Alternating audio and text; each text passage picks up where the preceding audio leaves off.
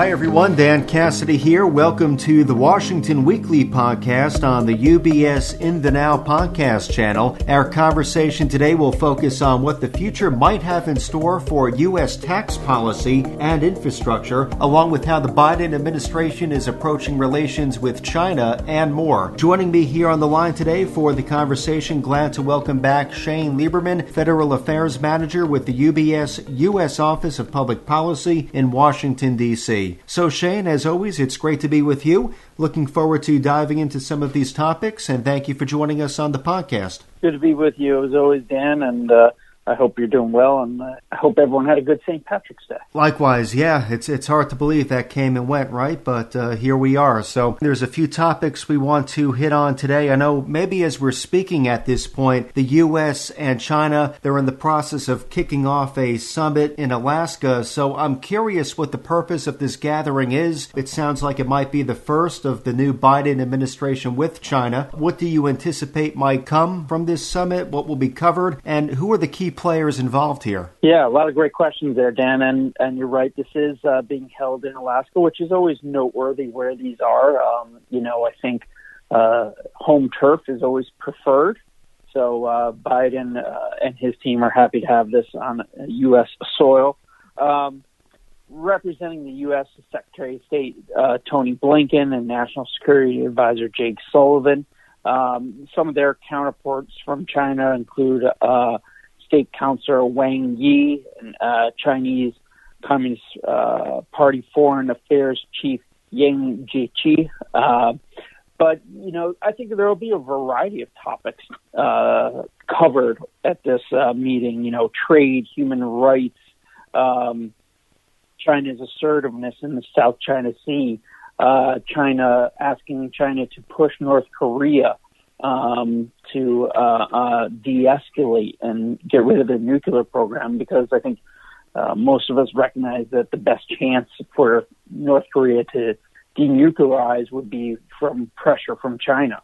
Um, but you know, it's very interesting because you know one side is really going in with an agenda, um, and the other side is going in with a different agenda. So you know, the U.S. wants to talk about human rights and China's assertiveness in South Korea and getting their help on North Korea, while um, China is really thinking about you know trade and getting the, the tariffs removed from Chinese goods, um, and also not backing down from you know some some of these issues that the U.S. cares about.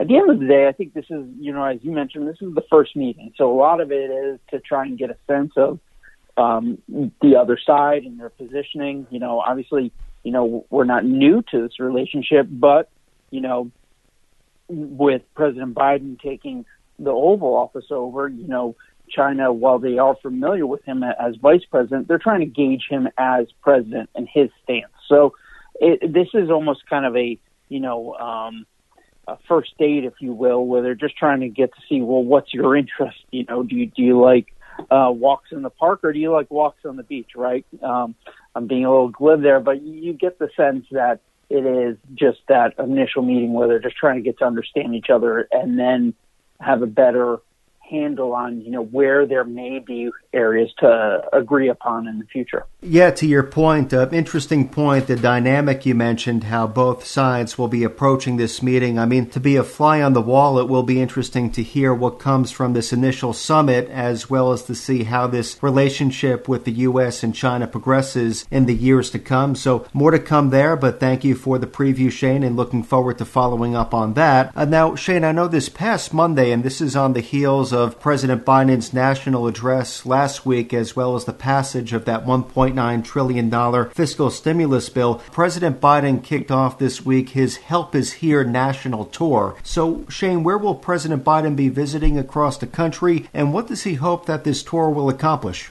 So, first, uh, um, recognize it's not just President Biden. You know, um, First Lady Dr. Jill Biden will be participating um, Vice President uh, Kamala Harris and her husband Doug uh, Emhoff, the second gentleman, will be uh, participating. And you know, there are going to be stops all over New Hampshire, Pennsylvania, out west, you know, Nevada. Um, so the, there are lots of components of this, but it, the the main focus is to try and you know um, sell this recovery package that was just passed. You know, I think um, you know a, a DC fear is that you pass something and then you don't uh, tout all the good it does, or at least in your mind, all the good it does. Um, because if you don't do that, it's forgotten, and then two weeks later, uh, the American people say, "Well, what have you done for me now?" So mm, this is kind of an education tour to try and uh, help uh, the American people understand what's in this 1.9 trillion dollar package. You know, uh, people will probably be very familiar with the stimulus checks that are hitting people's bank accounts right now, but you know, um, the 14 billion dollars for uh, vaccines, you know, and and helping people understand that we're doing uh, more and more vaccines every day are being going into the arms of people because of pieces of legislation like this. Um, also, you know, talking about you know why kids can go back to school safely because the investments made in this bill. So there is more to this. It is a big PR job. It is to try and build um, some confidence for Democrats. Uh, and, you know, if they get uh, people buy in, you know, they're hoping that the American people will, will become a little bit more um, confident in the government and, you know, therefore build, uh, they'll be able to build off of this uh, win and move on to the next issue. Well, it sounds like it will be a very productive tour. A lot of ground to cover, so thank you for providing us with some highlights there, Shane. Uh, another topic I wanted to bring up I know there have been some rumblings about potential updates or changes to tax policy. What exactly have we been hearing in recent days, Shane, and what might we see materialize and when? With the passage of this uh, COVID bill that we just talked about, you know, there's a pivot from lawmakers. Okay, you know, they're still going to try and talk sell this bill as I talked about, but then they're going to move to the next issue, and the next issue is infrastructure and a tax bill. And the tax bill, um, you know, it's not something that will come together as quickly as you know these COVID relief relief packages have. Um, tax measures often take you know months, if not years, to uh, come to fruition. So you're going to start hearing about it more and more and more.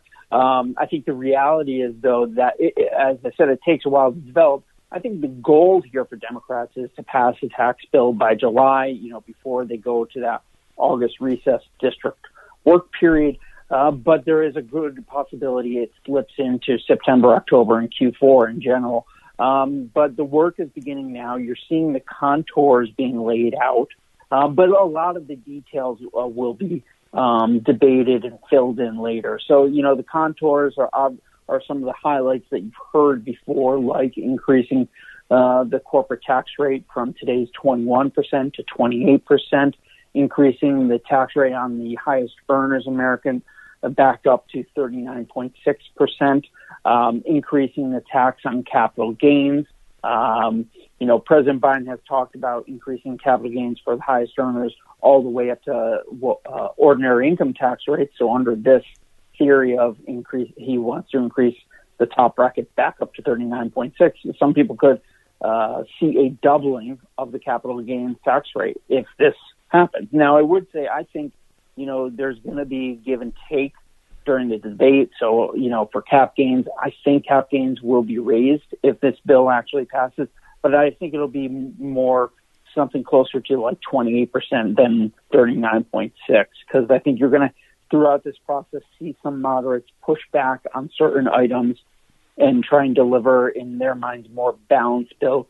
But this is going to be something we're going to be following all year long and talking about, uh, I'm sure with you, but also in the Washington Weekly um, because obviously this will have a huge impact on not only the, the economy, economy, um, but everyone listening to this podcast, you know, whether it be financial advisors or their clients. To your point, Shane, it's a big point of interest for many of us, and it sounds like there's some runway ahead of us before this legislation really picks up steam. But it's important to know that conversations are happening today. It's important to know the implications, what might be impacted. So, uh, thank you for level setting that for us today, Shane. And to your point, we will indeed have many follow up conversations on this topic as the year progresses. Uh, maybe one more topic we can touch on this week. I know we've been hearing about, and mind you, as I mentioned before, we're just coming off that $1.9 trillion fiscal bill, but a potential infrastructure bill, which congressional Democrats have coined as transformational. So, Shane, what might such a bill contain, and is there bipartisan support for this initiative right now?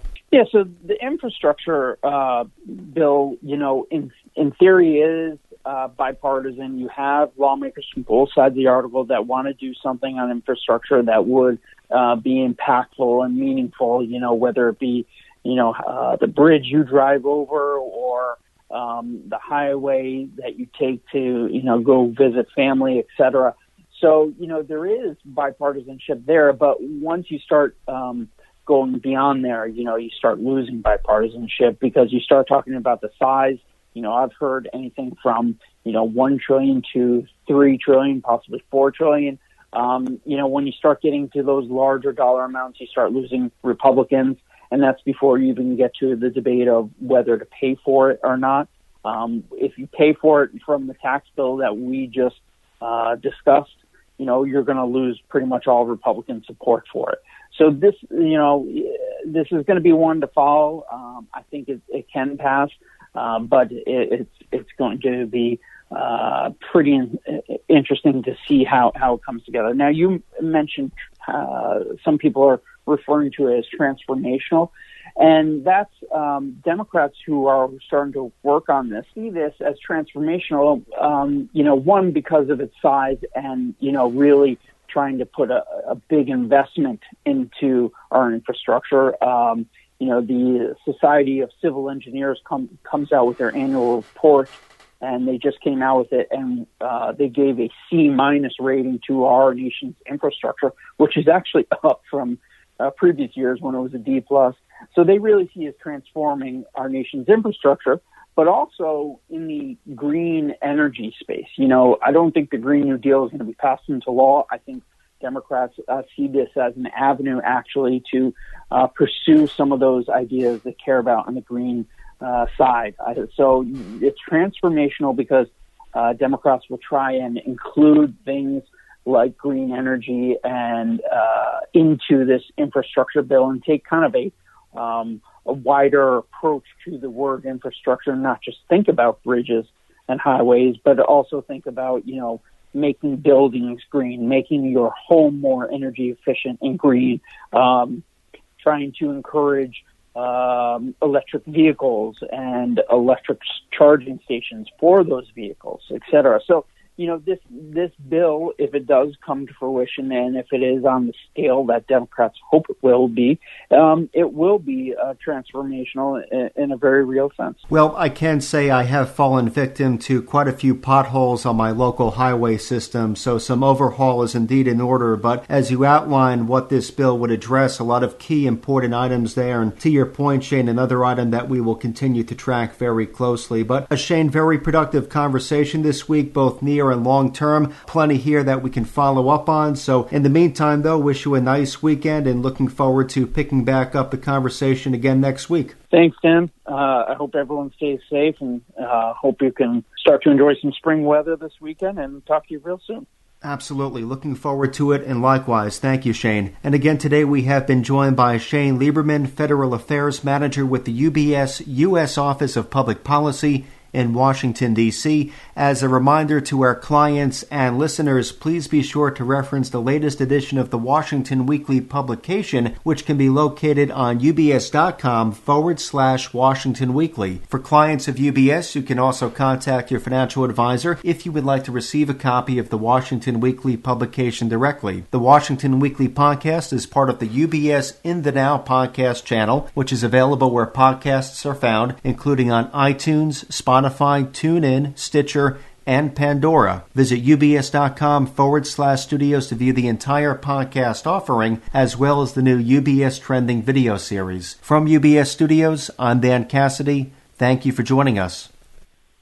As a firm providing wealth management services to clients, UBS Financial Services Inc. offers investment advisory services in its capacity as an SEC registered investment advisor and brokerage services in its capacity as an SEC registered broker dealer. Investment advisory services and brokerage services are separate and distinct, differ in material ways, and are governed by different laws and separate arrangements. It is important that clients understand the ways in which we conduct business, that they carefully read the agreements and disclosures that we provide to them about the products or services we offer. For more information, please review the PDF document at ubs.com forward slash relationship summary. UBS Financial Services Inc. is a subsidiary of UBS AG, member FINRA SIPC.